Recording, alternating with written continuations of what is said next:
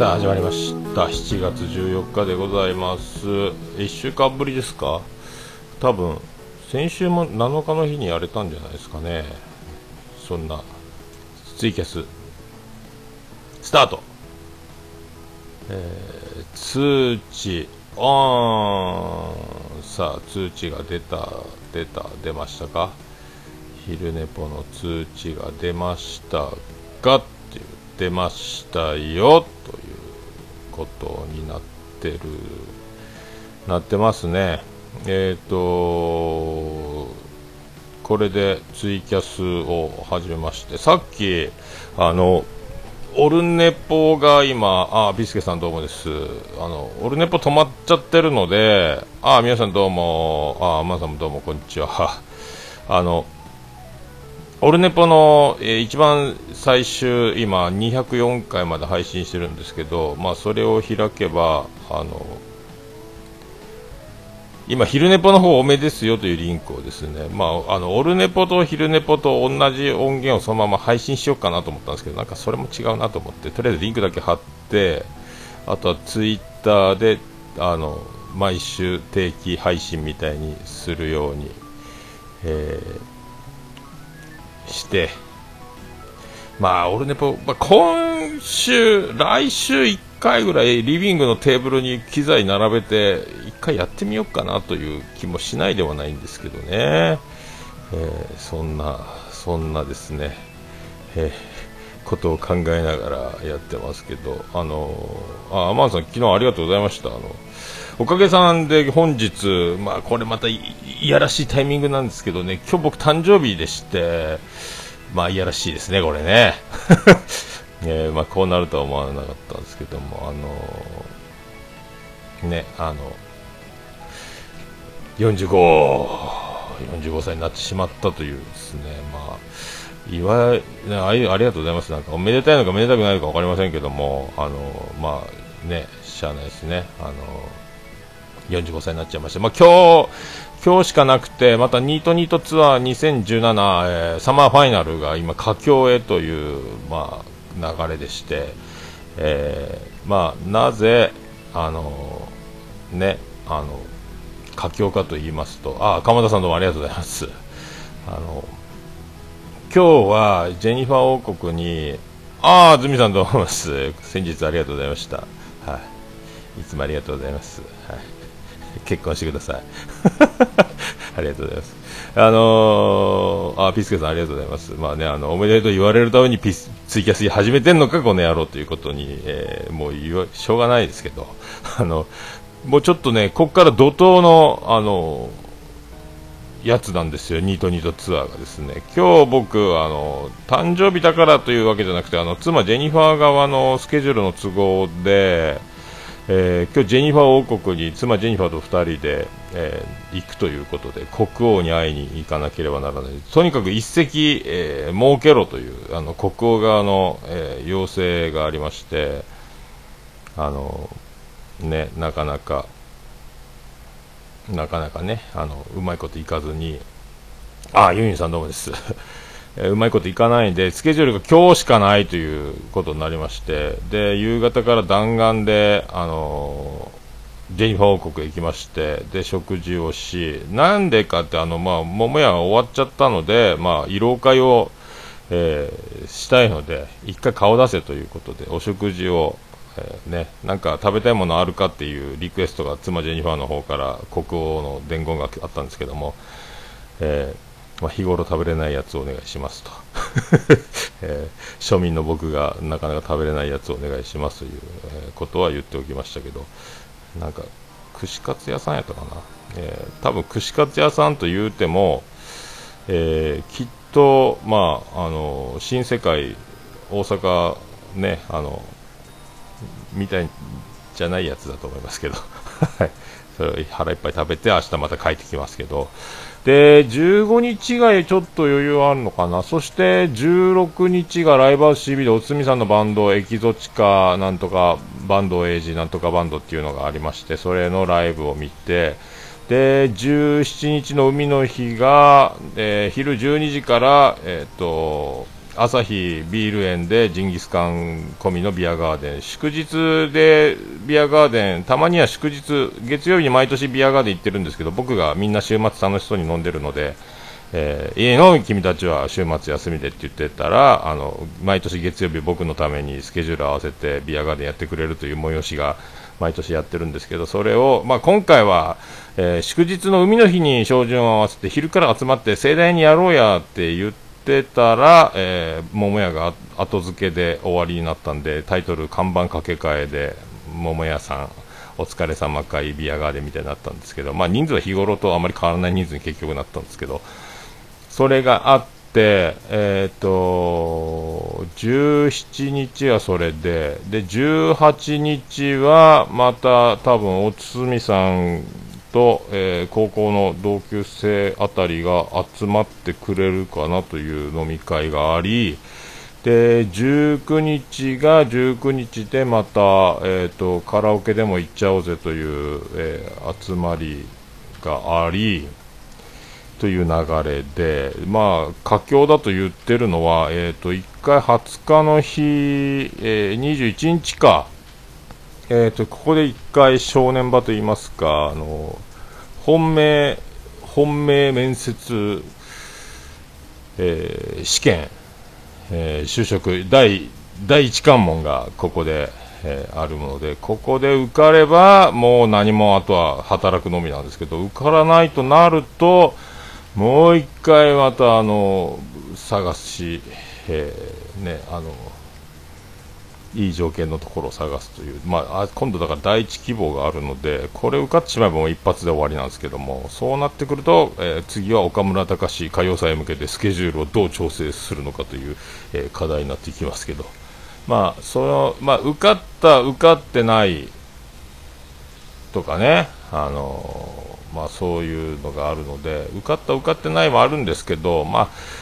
仕事がこれはまあ辞めずにいけそうだなと思ったところで、えー、かっこ悪いので、ね、あのどこでは今から就職だなんだ決まっただ決まってないだとか、まあ、言っちゃうと、まあ、でももう来週試験だと言ってるのでどうなったのっていう感じには、えー、なってくるので適当にあとはごまかすしかないんですけど。ね。あ、天野さん、8月3日オルネポ開始記念日、あ、そっか。10日はピスケジュニアバースデー、ああ、17日は、えー、ピスケパーティー？などなど、ピスケ、ピスケばっかりじゃん。ピスケパーティー、8月の予定を目白し、8月もいろいろありますね。そうか、オルネポが始まった月だ。そうね、えー、僕忘れないように、あの、年間定期でツイッターで自動で流れるようにしてるんですけど、初収録か、初、第1回目配信みたいなの。まあ、そこで思い出すっていうパターンですけどね。まあそんなとこですか。だからまあ飲んだり遊んだりするのもまあ来週、えー、半ばぐらいまでここからまあ今日から連チャン連チャンなんですけど、えー、まあ、昨日は昨日で家で薄い芋焼酎の水割りを飲んだっきりでもうやめときまして、えー、まあそれあのしげち兄さんにもらった、えーと、日本酒も美味しく1人で全部飲みましたし、えー、ちゃんなかさんにいただいた、えー、ちゃんなかリコリコ夫妻にいただきました、えー、いちじく、お尻に優さそうな、いちじくワインを、えー、ちゃんなかさんの地元で作られているという、えー、いちじくワインも一人で全部飲みまして、あとあの女子になれない女たちの非常勤さんと、えー、予備校生あ予備校生じゃない就活生さんが持ってきていただいた、えー、泡盛も、えー、ぐびぐびとあのグラス1杯分ずつのちっちゃいボトルに入った泡盛3種類のうちもう2種類はロックで一気に飲み干しまして、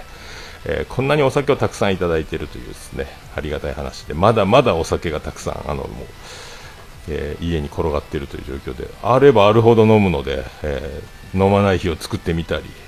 1杯だけにしようと思ったり、あとまたお客さんにもらったお酒もありまして、えー、ね、お店にお酒がいっぱいあるのに皆さんお酒をいっぱいもらうということで、まあ、ありがたいことでございますけど、で今日はだから、まあ、そうやって出ていきますので、まあ、そんなスケジュールですね。まあえー、あ今日あ情熱マリコ。ワンマン。あそっか。あそっか。2日違いだ。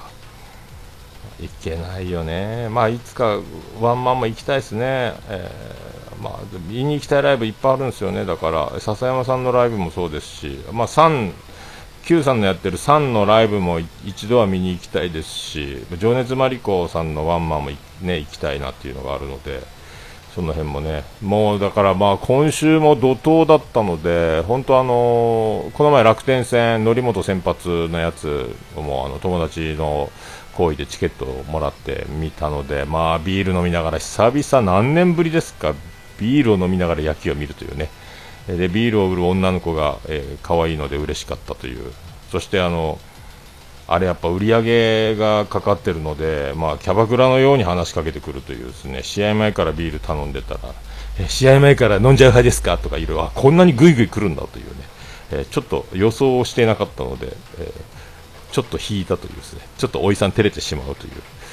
感じだったですけど、まあ可愛い子がいっぱいあの可愛い子がビールを背負ってですね売ってるというのがもう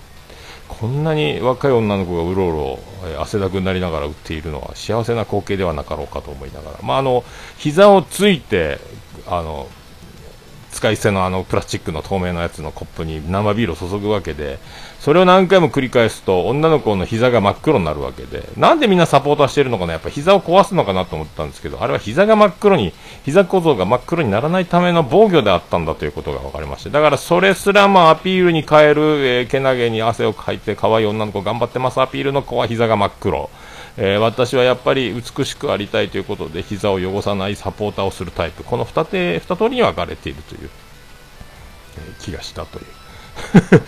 あと何がありましたっけ？そうそう、あと、ライブ CB でユニコーンの、えー、ドラム、ギター、ベースの3人で、電台というバンドをやってるんですけど、えー、テッシーさん、エビスちゃん、あと川西さんでね、3人で、そのライブを見に行きまして、やっぱテッシーのギターはクソうまいというね、もうエビちゃんが肩が上がんないみたいで、あのもう自分でベースをあの下ろしたり、担いだりできないので、横でローディーさんがライブ中もずっと横にいて、えー、そのその人が、ね、かけたり外したりをやっているという。でまあ演奏はもうドンピシャやしトークは面白いしまあやっぱりラジオ番組いつでもレギュラー取れるんじゃないかってやっぱねあの爆発踏んでるというかテッシーのしゃべりが面白い川西さんのツッコミとあのとんちんかんな感じとあと、まあ、ドラマあるあるで耳が遠いというのも笑いに変えてでデイビーちゃんは王子様のように振る舞いというあの絶妙な3人の MC は MC で面白いというねそういうのを見せていただいたり。今度でビアンコネロのワンマンもこの前締め込みがありましたので締め込みというライブが、えー、それもまあ見せていただいて、えー、僕は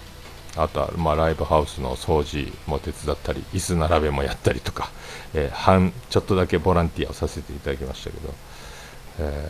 ー、まあね、まあ、ビアンコネロもやっぱ神がかっててやっぱケンジのあのエンターテインメント性というかああいう面白さをものすごく。で演奏はまあピシャリだしコーラスワークもすごいし。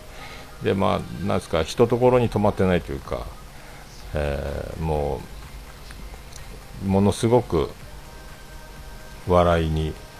音楽にもうとにかく飽き飽きたら常に毎回ハードルを超えていくものを生み出しているので、まあ、今回、まあ、おつみさんも言ってましたけど、ケンジの一人喋りがあったので、あ、一人喋りじゃない、一人芝居。曲を、に感情移入しやすくするための、あの、ちょっと、えーお芝居、ナレーションを含めた一人芝居を一人で演じて、そのまま曲の演奏が始まるというのをやってるんですけど、まあ、それがまあ、本当役者かっていうぐらい、えー、ちょっとうるっとくるような、まあ、さすがエンターテイナー、いつもね、あの飲んだり喋ったりしてる分には分かんないんですけども、やっぱりステージに上がると、やっぱ輝きが違うというか、とにかく、これさえやっとけばいいというか、まあ、僕みたいにあの、同じことの繰り返しではなく、あの、もう、生み出そう、生み出そうとする力が、えー、特にあの、まあ、えああいうね一戦でやってる人たちは当然なんでしょうけどめちゃめちゃ面白くて。本当ね感動しましたね、まあ、2時間半超えのライブをした後にあと交流会お楽しみ会ということでちょっとトークをやってそしておつみさん含め、えー、バカが集えばという YouTube チャンネルでビアンコネロが旅番組みたいな面白いことやってますけどそのメンバーで演奏をするサポートのゆきのり君含めバンド演奏してその時に生まれた曲なんかも、まあ、とにかくあとはなんか古賀君が、えーと、演奏練習前にリフで遊んでたところにケンジやらおつみさんやらみんながこう演奏で混ざって乗っかってきてそのノリでわ悪ふざけで作った曲なんかもやっぱミュージシャンとして、まあ、メジャーと劣らないそのレベルと技術があるのでもう本当にその遊び心が曲になった時の大爆笑感がみんなすごくてその辺も面白かったですし、まあ、楽しかったですね。すげえな、あの人たち、やっぱりと思いまして、まあ、気軽にあの、ね、あの友達みたいにしてるのも、なんか、やっぱこの人ですげえなという風になっちゃいますけどね。えー、ああ、おつみさんの奥様は松井和代状態にならないのか心配です。まあ大丈夫でしょう。天野さんごしごご安心ください。まああのお店もね、順調に1人でやってますので、もう独立してますので、まあ、松井和代さんは株なんかやったりね、いろいろやってましたけど、いいんじゃないですか。あ、西馬さんありがとうございます。あの、40、45、45ですね。えーあと僕ね、あのまあ、今、もっぱら主婦でして、大体家にいるときは晩ご飯を僕が作っているという状態で、えーと、大体あの米屋88的に米屋さんが知ると驚くような、やっぱあの主婦も忙しいので、ご飯は炊くともう10時間以上保温されてるってことが多かったんですけども、まあ、僕があの台所に介入し始めてから、まあ、3時間以上はもう絶対保温させないという状態である程度炊いた状態のいい水分の多い状態でタッパーに移し、えー、冷まし冷蔵庫に入れでそれはあのいつでも温められるようにあの逃がし弁のついた100均のあのタッパーご飯とか蒸気が出たりするのを温めやすいタッパーに入れておりますので、えそのままご飯を電子レンジに温めればまたいい状態で温められるというタッパーに入れて、え、僕は冷蔵庫にしまいそしてご飯はすぐ炊かずにあのある程度何時間後かに炊けるように水につける時間をちゃんと設けて、えー、炊いているというね。あユンユンさんは。お米もだから、まあ、僕が炊いて、えー、炊き常にだから、えー、ご飯を食べるときは炊きたてがあの食べれる状態に、えー、みんなの、まあでもご飯揃うのがみんな最終的に、えー、長女ブレンダーが帰ってくるのがもう10時過ぎなので、バラバラではありますが、あ、僕ご飯あんま難しいの作ってないですよ。昨日もね、あの、単純にお好み焼きとかね、えー、やってたんで。で、電気はブレーカーが飛ぶので、カセットコンロにフライパンで、え、ー、と、お好み焼きの用の粉を買ってき、あらかじめ水で溶いて、本当は一晩寝かしたかったんですけど、もっと言えば鶏ガラスープとお好み焼きの市販の粉を、えー、混ぜて生地を作って冷蔵庫で一晩寝かしておいてから焼くのが好きなんですけども、えー、それをせずに、まあ、キャベツも半分だけあの刻みまして、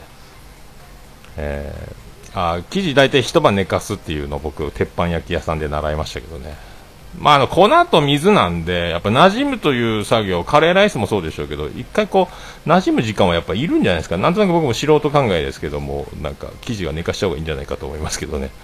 すぐ混ざるというよりはね、えー、まあね、だからもうそのお好み焼きだけですよ、あとあの粉の削りかすみたいな、あの100円ぐらいで売ってる削りの粉と、とろけるチーズと桜エビと揚げ玉と、えー、やってで卵はあのお好み焼き1枚につき卵1個ずつやってると卵の消費量が半端ないので、まあ、生地に3個だけ卵を入れて溶いといて、えー、それで焼き。で、えーと、チーズとかが流れて焦げてて面倒くさいのであのそういう風にあの生地の上に粉振って揚げ玉振って桜えび振って、えーチーズ、とろけるチーズを引いて、その上から豚肉で蓋をするようにして、なるべくあの焦げを少なめに、でもこんがりみたいなような状態のお好み焼きを作り、そしてコストコで買ってきた瓶の、あの、なんとかフーズのマヨネーズが、まあ、妻ジェニファーが好きなので、そんなにマヨマヨしてない、あの、マヨマヨしてないやつね。あのやってますのでそのマヨネーズと僕はウスターソース派のでウスターソースを。子供たちはやっぱりベタにおたふくソースが好きなのでという、えー、ね。まあそんな感じで。あま、だからね大したことやってないんですよ。あ今までは冷蔵庫に余ったやつで何するっていう。もうでキャベツがいっぱい余ってるよってなったらもうあの鍋にしちゃえっていうただ土鍋にキャベツを放り込んでえー、食食べてるだけですし白だしぶっこんでとか。あんまりだから料理料理らしいことはしてないですね、えー、あとはねこの前ないでまあそんなとこですか？あんまりやってないですもんね、えー、なんか今ポコって言いましたね。なんでしょうね。多分これはディスコードがうなったんじゃないですかね。なんかディスコードの通知が来たのかもしれないですけど。たまにこのあシステム音がミュートされてなかったという。たまになるんですよね。あディスコードがボリューム入ってますね。多分ディスコードでしょうね、えー、まあねそんなあんまりだからあとは洗い物をするのと、えー、なるべく出しっぱなしのものを冷蔵庫にしまうという。冷蔵庫にしまうのもやっぱりこうあのスペースがやっぱ女性は難しいんですかね。あの高さと広さをいろいろあの困ってるみたいで。だからあこれ鍋に冷蔵庫入んないどうしようどうしようとかいうの。こっちをこっちに動かしてこっちをこうしてこうやったらここの上のスペースが空いてるところが埋まって詰まるからここに鍋が入って空いたところにこれを入れてというのを、えー、瞬時に毎日冷蔵庫を出したりしまったりを、えー、日常的に僕は仕事でやっていたのでやっぱ主婦が冷蔵庫を開けて格闘していると開けっぱなしの時間も長いのでアラームが BP 鳴り出したりとかねその辺がまあ大変そうだという。で俺やるよという。で洗い物も僕が洗う。で食器しまうのはもうしまったらええわ。扉が閉まればいいわと適当にしまうのでそれそこは妻ジェニファーはあの納得いってないみたいで。あのある場所に置いてないのがこれはここに何で手間を惜しんで重ね直さないのかとか。言われますけど、面倒くさい、しまっとりゃいいやろ、そんなもんつって、僕はもう洗洗い洗い物がシンクに山盛りになってるよりは、全部洗い終わって、台所がすっきりして、食器の中に収まってりゃ、あと知らんっていうね、その雑な、えー、雑でいいとこと、雑じゃ困るところの、えー、なんか、ないんすよ。あの、妥協点がお互い違うというね。う んあなみおさん、野菜腐らすでおなじみらしいですもんね。だからもう、ある野菜、だ玉ねぎが多いと、玉ねぎがあのジェニファー王国から畑から取れた玉ねぎが大量にあったりするので、あのなんか、とりあえずカツオのたたきに死ぬほどぶっかけるとか、サラダにするとか、あとは、なんか、何したっけな、覚え、もう何作ったか覚えてないんですよね。そのあるやつでその時に何か、なんかやったりしてたので。ええだから今冷蔵庫はすっきりしてきましたね。溢れる食材を。まあ桃屋が終わった時の分もあったんで。まあ責任施工じゃないですけどもバーッと片付けましたね。あ藤本さんどうもです？仕事は来週で、えっと、本命のやつがあるのでまたあのお決まり次第報告ということで。えー、まあ今のところどこで何をどのようにというのは、えー、また決まり次第ご報告させていただきますので、えー、いやユンユンさん。ユンユンさんはいいんじゃないですか、えー、コピーしなくても。あのできる人がやればいいんですよ。あの家事はねちゃんとしようとしないのが一番と思いますけどね、えー、僕料理人は目指したことないですよ。あの料理好きじゃないので、えー。だからまあたまたま飲食店に脱サラして福岡に戻ってきた時にフリーターでやってた職場が飲食店のアルバイトだったので飲食店のバイトに戻り戻ってたら妻ジェニファーと出会い子供が生まれたので社員になった方がいいなということで飲食関連の会社に、えー、あ、米は聞いてますよ、川又さん。聞いてます、聞いてます。えーえー、まあ、そんな感じなので流れでただもういつも言ってますけど無計画の流れに乗ってるだけなのでそして社員になったらそこがまあ超ブラックで給料が少ない割に朝まで家に帰れないほどの過酷さで、えー、と今85、6キロの体重が当時64キロでぶっ倒れぶっ倒れ大変だねということで近所に桃屋のある場所の物件空いてるよ、やってみる？って言われて、いいっすね、お金ないっすよ、大丈夫、大丈夫。ってって始めたのが流れなので、それで何しましょうかね？ってそのみんなで話し合いながら、桃焼きっていうのが宮崎にあるらしいよ、なんすかそれ、いいっすね、始めましょうか。っていう、で入院中に、えー、工事が始まり、でビリジアン群青緑の64世、65世が、えー、桃焼きやったら桃屋って名前にしたらって入院中に言われて、あ、いいね、じゃあそれにしといてっつって、えー、退院してきて、えー、桃屋の工事の途中から合流し、それからまあできるメニューを、えー、やり、えサラダと、で桃焼きも見たことも食べたこともないのに、えー、骨付き桃を仕入れ、えー、炭火で焼いたらこんなの桃焼きじゃないってお客さんに怒られましてお前食べたことあるのかって言われて食べたことないですよ。じゃあ明日店閉めて食べてきますって言ってそれから宮崎に桃焼きを食べに行って全然違うじゃないかというね、あの、きゅうりごまなんかも、あの妻あ、ジェニファーじゃなく、ビリジャン群青緑のが、えー、伝え聞いた話、私も食べたことあるからと言って、え、僕に話すものだけでやったら、この野郎全然言うてること違うやないか、この野郎という、まあ、百聞は一見にしかずを目の当たりにしたというか、実感したというか、で、見て、食べて、あ、全然俺ただ開いて炭火で焼いてるだけなのに、あ、火が上がってるやないかと。ただ火に油が落ちて燃えてるだけじゃなくて意図的に火を起こしてるじゃないかというまあねそんな感じでまあそ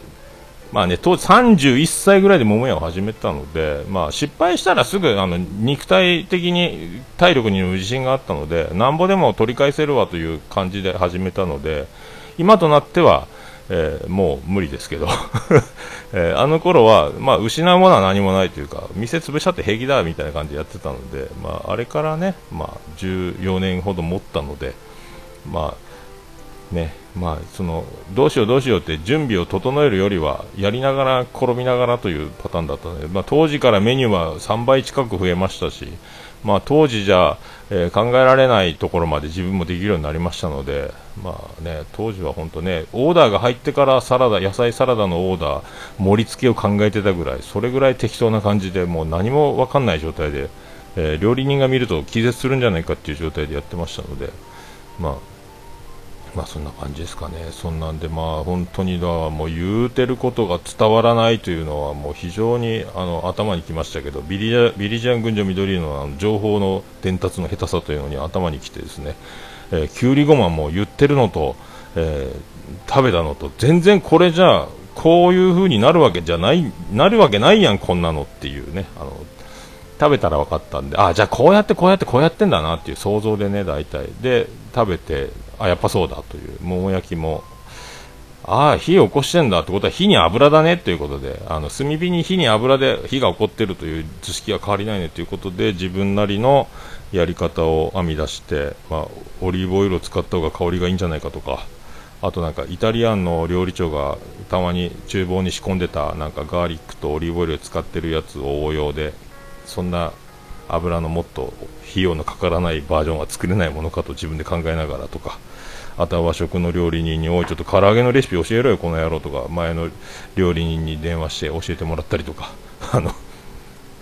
教えた通り作ったら唐揚げ美味しくないじゃないかこの野郎って文句も言いながら何が足りないんだ何が足りないんだでこう食べながら作りながらオリジナルというか自己流だけで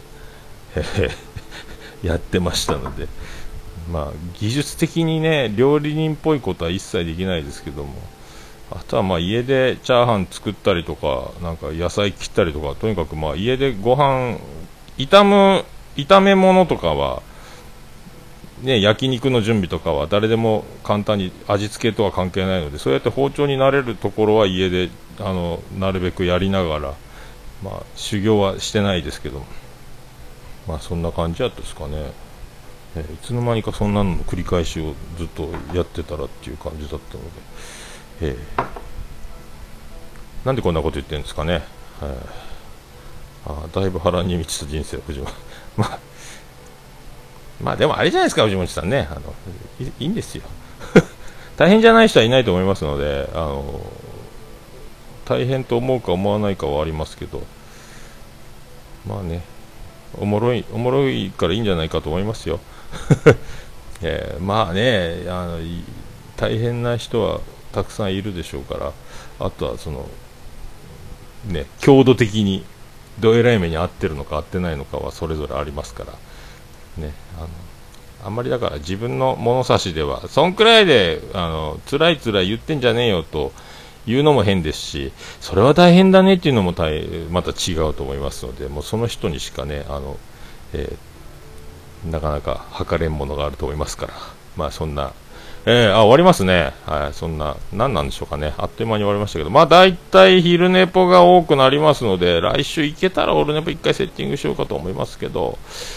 えー、まあ、これが、まあ、あとはね、あの、社会的に、あの、安定飛行になって、もう、あの、辞めたら格好悪いので、辞めなさそうだなってところで、また、お仕事関連は報告できたらと思いますけど、まあ、そんなで、怒涛のニートニートツアー、えー、佳境でございます。あ、アマンさん、藤本さん、お疲れ様でした。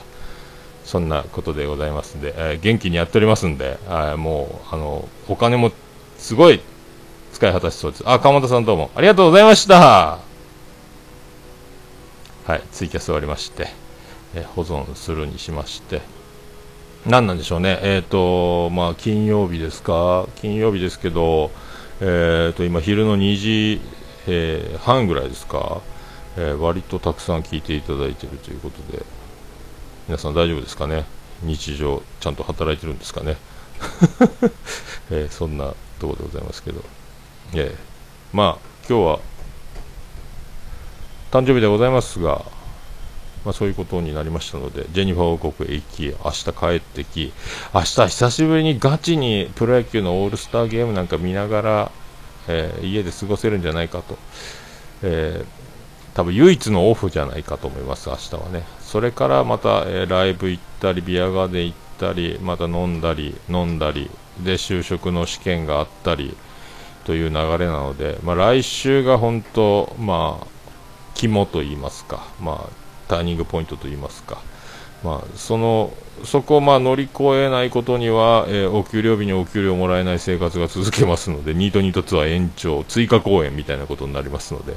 早めにその辺もけりをつけてね、まあ、じーっとしてるのは、まあ、あんまり得意じゃないなっていうのはやっぱ実感してますので、まあでもお店の手続きなんで、とにかくあの何にもない一日っていうのはそんな過ごしてないので、まあ、昨日は一日野球を炎天下見て、